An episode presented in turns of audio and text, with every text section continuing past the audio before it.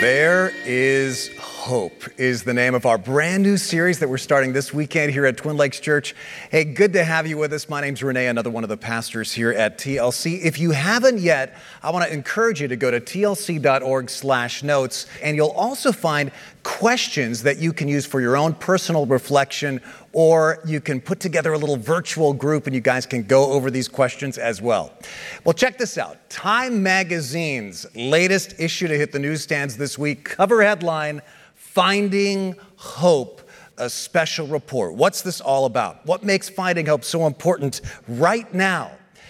Well, you know, I was on a Zoom video call with several pastors here in California, and we were listening to a Stanford doctor last week. And he was talking about the COVID curve that we've all seen so much these days. But he said we need to be aware that there's also a COVID emotional curve.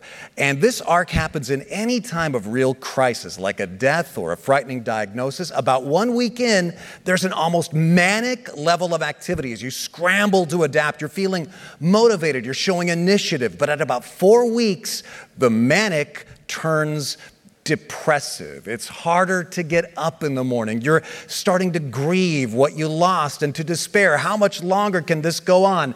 And this is what is happening right now in our global experience of this coronavirus crisis. And that is why emotionally, we're at a stage right now where we need hope more than ever. And listen, hope is not just you know, some emotional luxury.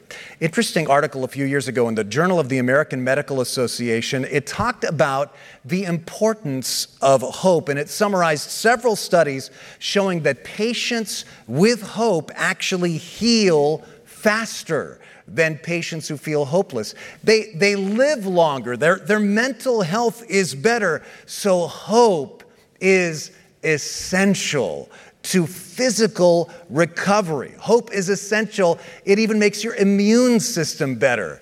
But they say you need a specific kind of hope. Now, don't miss this.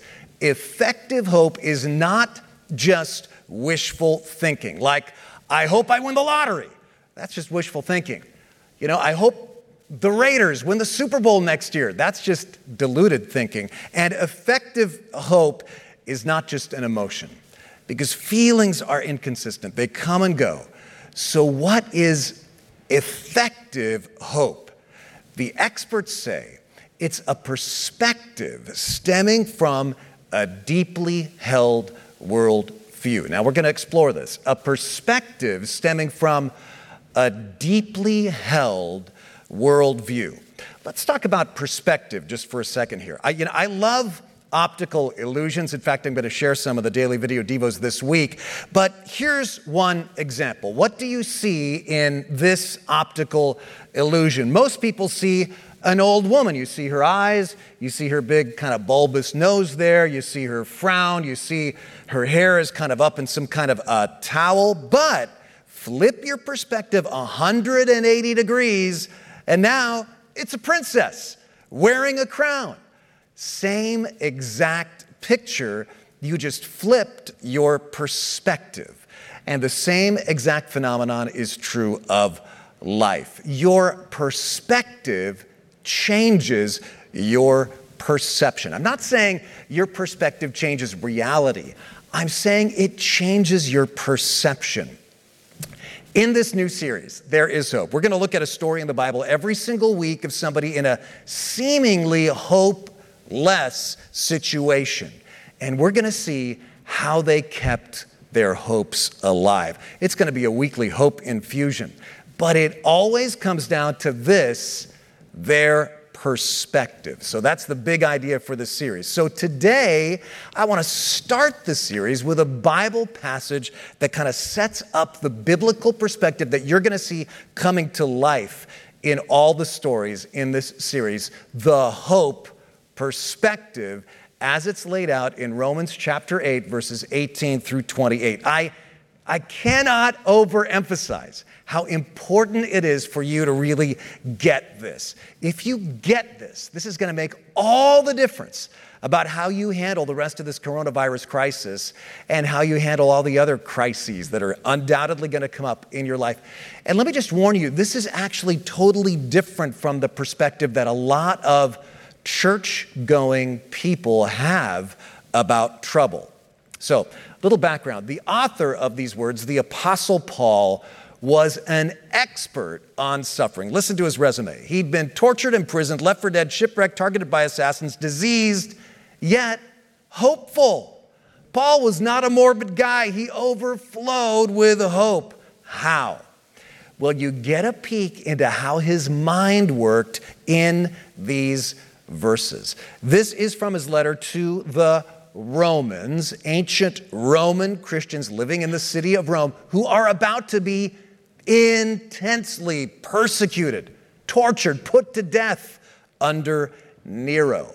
And everybody knows what way the wind is blowing here, so they need some hope desperately in this moment in history.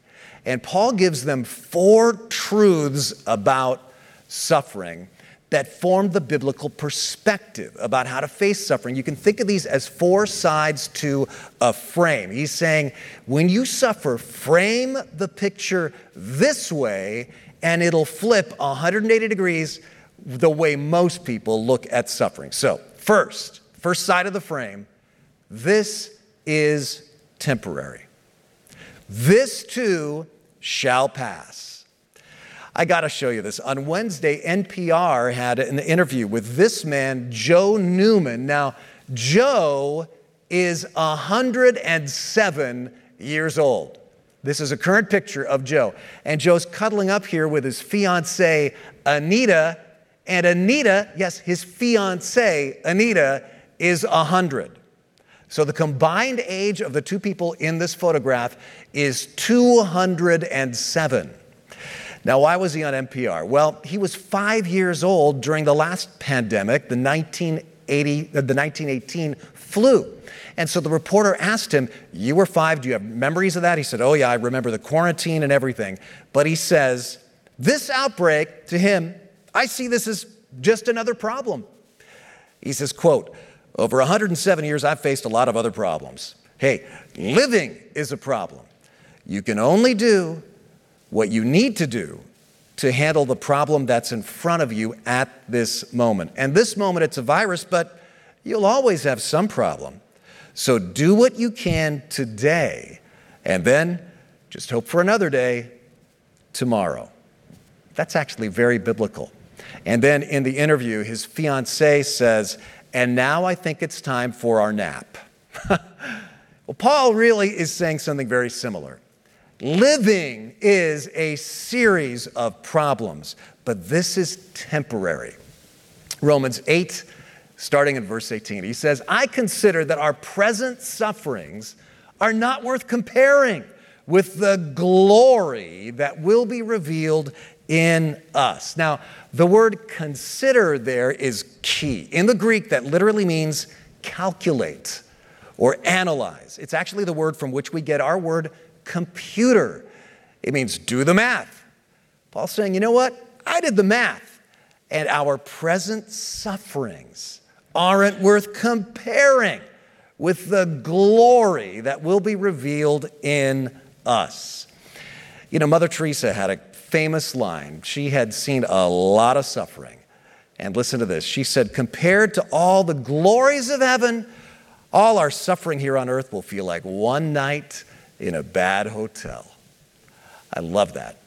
And Paul would agree. He says, For all creation is waiting eagerly for that future day when God will reveal who his children really are. Now, it's like Paul stops at this point in his letter and he goes, Oh, wait a minute, maybe you Romans actually don't know what I'm talking about. So, in the next eight verses, he kind of explains or summarizes the biblical world view about suffering to these Romans. And this is kind of, kind of cliff notes on the Bible. He says, Point two, the world, as we know it now, is broken. The world is broken. Why do we have so much suffering? Big perspective, verse 20. Against its will, all creation was subjected to God's curse. Now, let me stop there. God's curse. What does that mean? It's not like God did some Harry Potter like curse with his magic God wand. It just means that sin, our sin, weakened all of creation like a disease. It's kind of like this God created the world perfect, according to the Bible. But way back when, when humans first rebelled against God and sinned, it brought a curse on the world. And God's perfect creation cracked. And now it doesn't work right. Now we live in a beautiful yet broken world. Although we can, we can enjoy God's beauty, and I hope you do flowers and forests and oceans all over, they're all so beautiful, yet they're all subject to death and decay because we live in a broken world.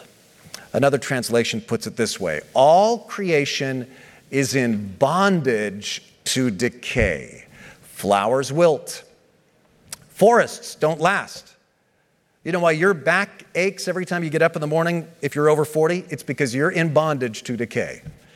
You know why you need glasses to read if you're over 40 or 50 because you're in bondage to decay. All of us, news flash, we're in bondage to decay because sin entered the world and everything's been upside down ever since. Now, why is this point such an important part of the Christian perspective? Listen, because it means suffering is not always directly your fault. And suffering is not always directly God's punishment, regardless of what hellfire and brimstone preachers might preach. You know, I love those old Calvin and Hobbes comics. Do you, do you love Calvin and Hobbes? I do. But there's a great one where Hobbes is talking to Calvin and he says, You think there's a God? And Calvin thinks for a minute and then says, Well, somebody's out to get me. You ever think that? When bad things happen, God's out to get me or God's mad at me, or maybe somehow I messed up and I deserve this. The point Paul's making here is no, God's not out to get you. And you're not going through suffering because, like, you haven't prayed hard enough or gone to church enough or something like that. We just live in a broken world. Bad stuff happens sometimes. These epidemics, epidemics, as epidemiologists are telling us, they are bound to circulate occasionally. You didn't do anything bad to call this upon yourself. They're just part of life on this broken planet. But here's the good news. Number three healing is promised. God has a plan. And really, the whole Bible is about God's plan to reverse the curse. Rest of the verse. But with eager hope, the creation looks forward to the day when it will join God's children in glorious freedom from death and decay. For we know that all creation has been groaning as in the pains of childbirth up to the present time. It's interesting, the word groaning appears several times in this little passage. Here it says, All creation groans. The very next verse says, And we believers also groan. This is super important. Paul is not some relentlessly upbeat, you know, annoying, hey, always look on the bright side kind of a guy. Some people think that's the message of Christianity. Always look on the bright side, never be down, and then when they feel down, they feel like, I'm a bad Christian. Paul's saying, no, no, no. Life is hard on this earth, even for we believers. We also groan, even though we have the Holy Spirit in us as a foretaste of future glory. He's saying, hey, you can be a believer, you can have the Spirit, and you can still get down, you can still grieve, because we know it's not right. We long for our bodies to be released from sin and suffering. And he says, that's okay to grieve, because underneath even grief, we have hope. We too wait with eager hope for the day when God will give us our full rights as His adopted children, including the new bodies that He has promised us. New bodies like Jesus Christ had at his resurrection, like we looked about just last weekend at Easter. Now, this is so cool. Don't miss this. This future glory that he talks about, this is not going to be a spectator sport. It's not like you and I are going to sit up in heaven in some cosmic grandstand and watch something beautiful unfold in the universe that God is doing in which you actually have no part. No, you're not going to be a spectator. You're going to be part of it. C.S. Lewis, who wrote the Chronicles of Narnia, put it like this We are to shine as the sun. When we see a sunrise or a beautiful forest now, we do not merely want to see beauty, even though God knows even that is bounty enough.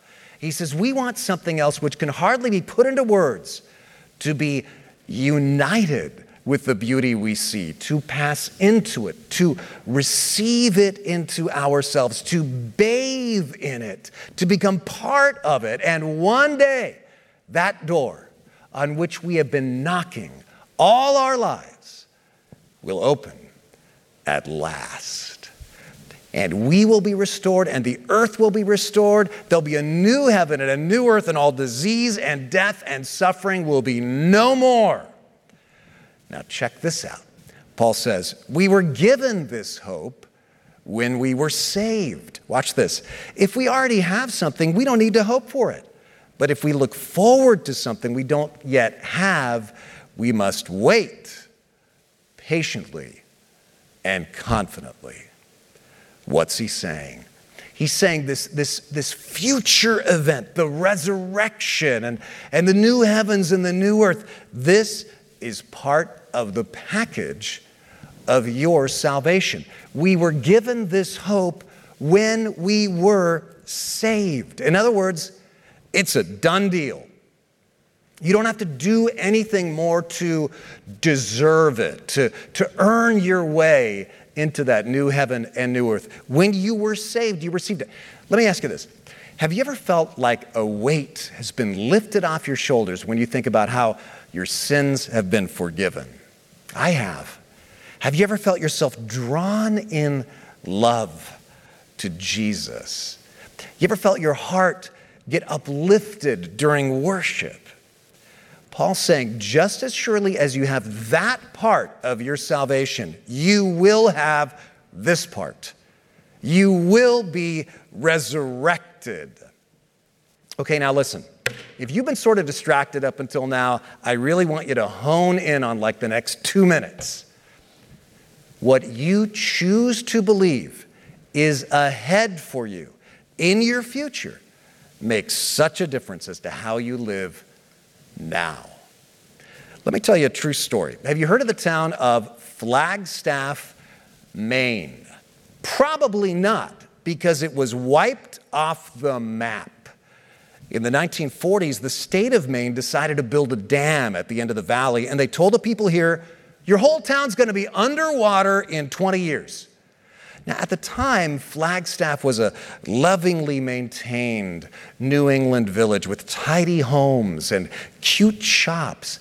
And the state even said, We're going to buy all of your homes, all right? So we'll own them through eminent domain, but you can live in them mortgage free, rent free for at least 20 years because that's how long it's going to take for the dam to get built. Now you'd think, wow, sweet deal, right?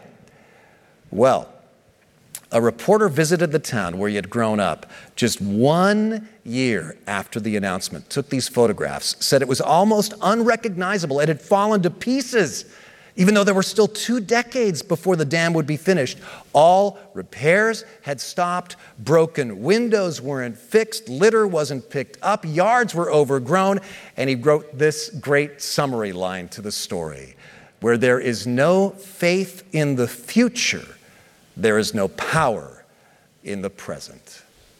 Where there is no faith in the future, there is no power in the present. All they had to look forward to was destruction.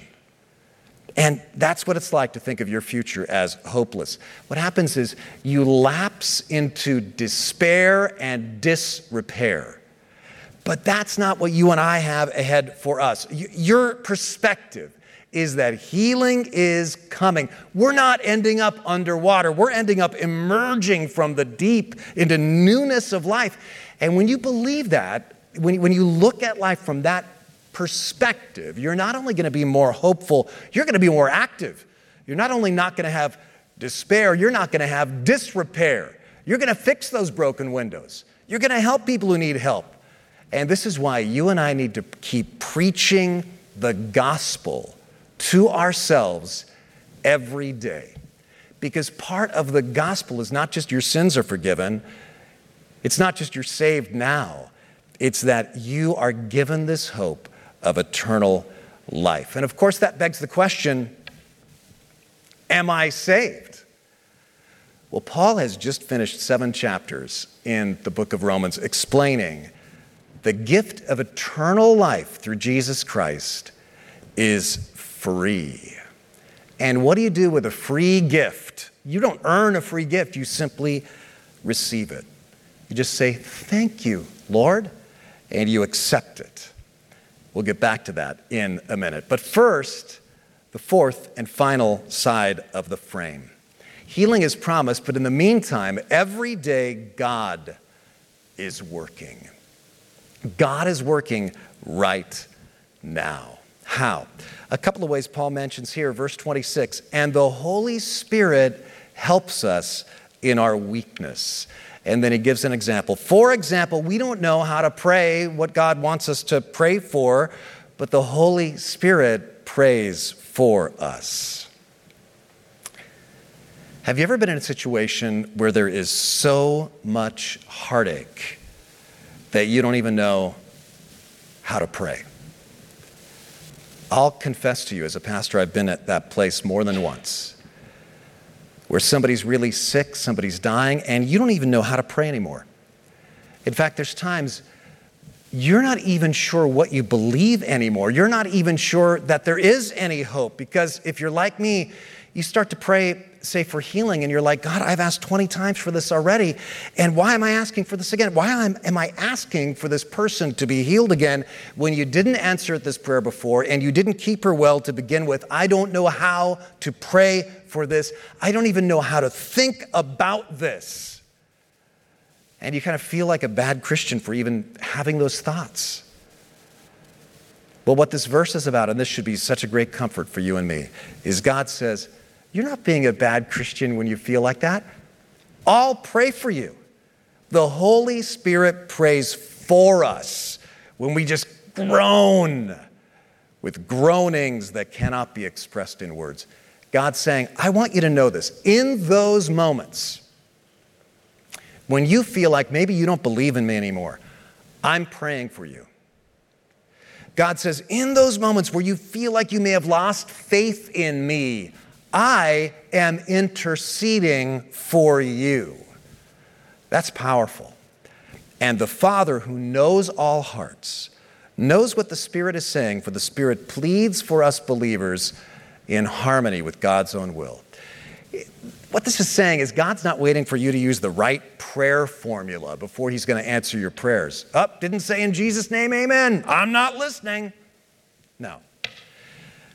You know, I know a woman here at TLC who struggled with severe postpartum depression after one of her babies was born. It was bad. And she says for a year, she couldn't think straight. She definitely didn't know what she believed anymore. She couldn't pray. So, this, she said, for a year, Renee, this was my prayer help, help, help, help, help, help, help. One word, repeated over and over and over again help. But she says, I knew God got it. And you know what? He did. Help.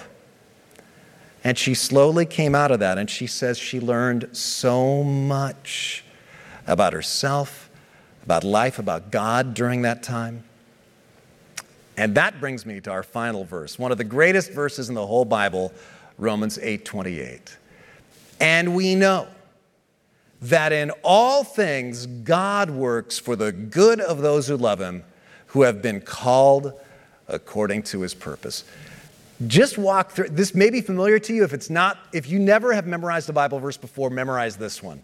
This week and quote it to yourself every day. This is beautiful. Why don't we walk through it together? It says, "And we know." Paul's going, I'm telling you, I know. I've lived long enough to know. I've read the Hebrew scriptures enough to know. I've experienced this again and again in my own life to know.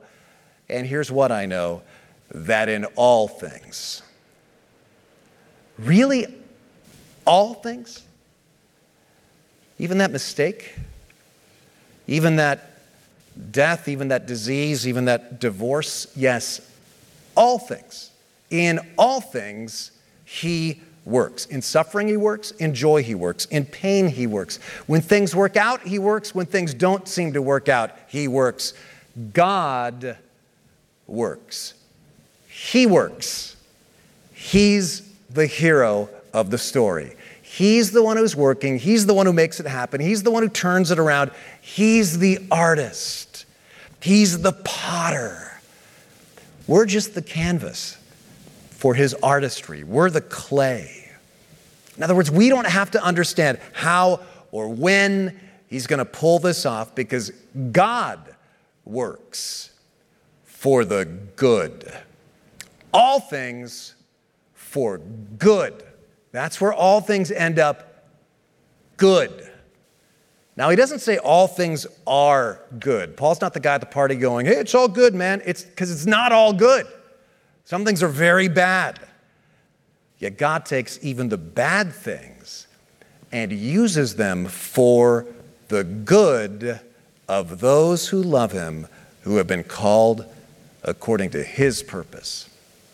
Not my purpose, not your purpose.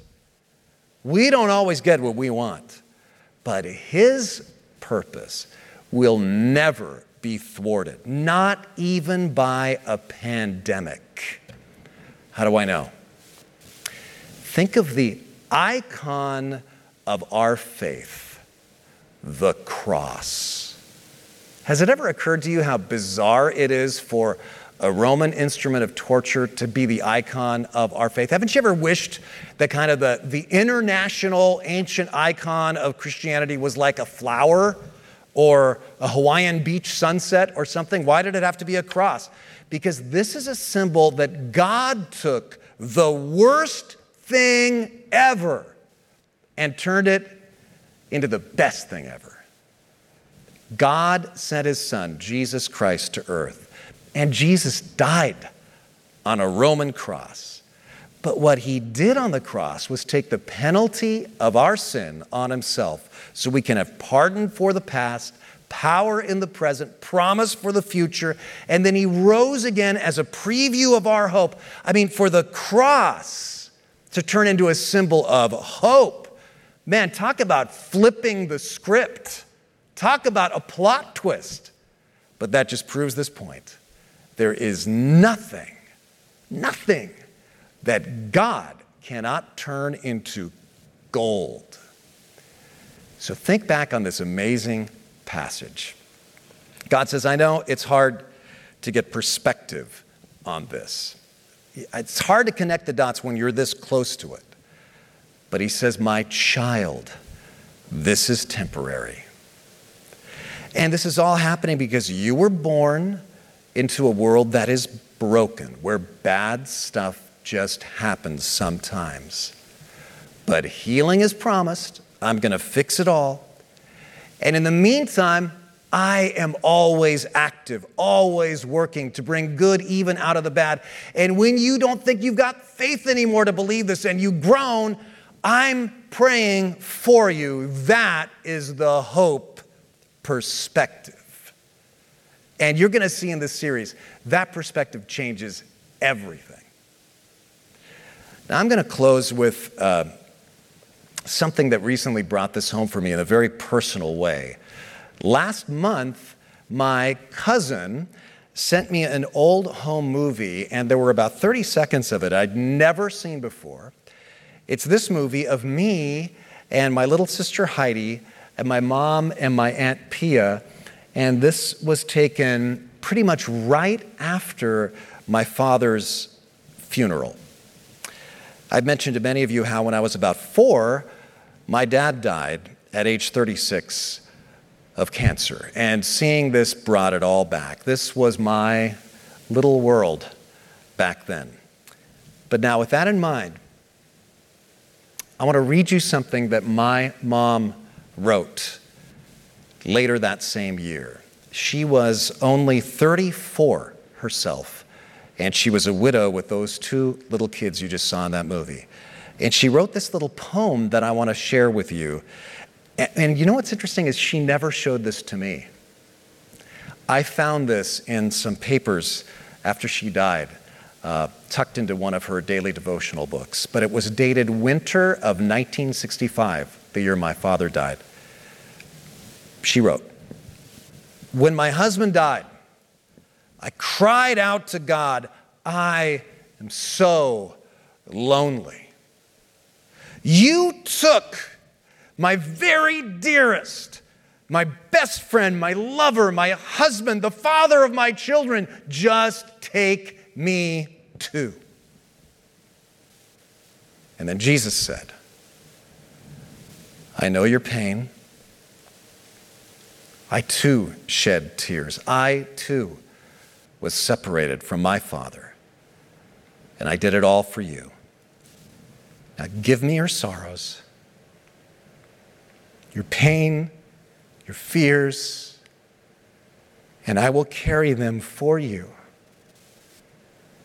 And I will also be your husband and father to your children.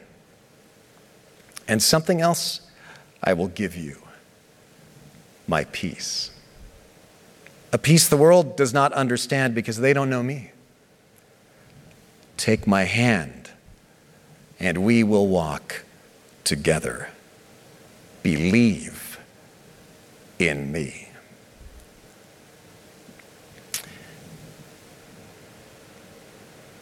I want to tell you, you may not know what to make of all this Christianity stuff. Like, is it true? And, and how can I know that that perspective you just laid out is, is really true? Well, I saw it. From the age of four, I watched my mother frame her suffering with this perspective. And I saw her walk together with Jesus.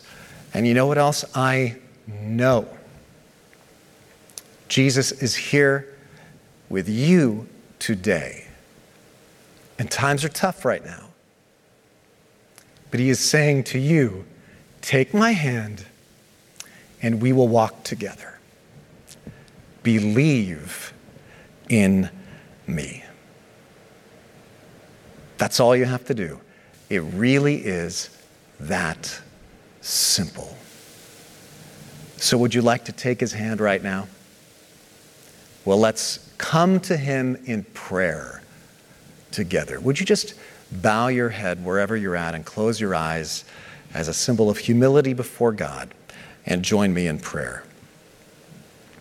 Lord, I really do pray that we would all turn to you in this moment. And now you pray. If it reflects where your heart is coming from, say, Dear Jesus Christ, today I'm choosing to take your hand so we will walk together. I believe in you. Help me to remember this is temporary. The pain of this broken world is not going to be forever. Healing is promised, and you are always working. And God, be always working through me. Help me to reach out with your love to those who are hurting around me. And Lord, we want to pray for those on the front lines of this crisis. Give them strength, work through them. And we're talking about doctors, nurses, the first responders, firefighters, and, and emergency responders, and law enforcement. We pray for the researchers, for the scientists. And God, of course, we pray for the victims and their families, those recently unemployed, those in financial crisis. God, give them your strength and help us to help them. Help us all stay together and help one another during this crisis in the name of Jesus. Amen.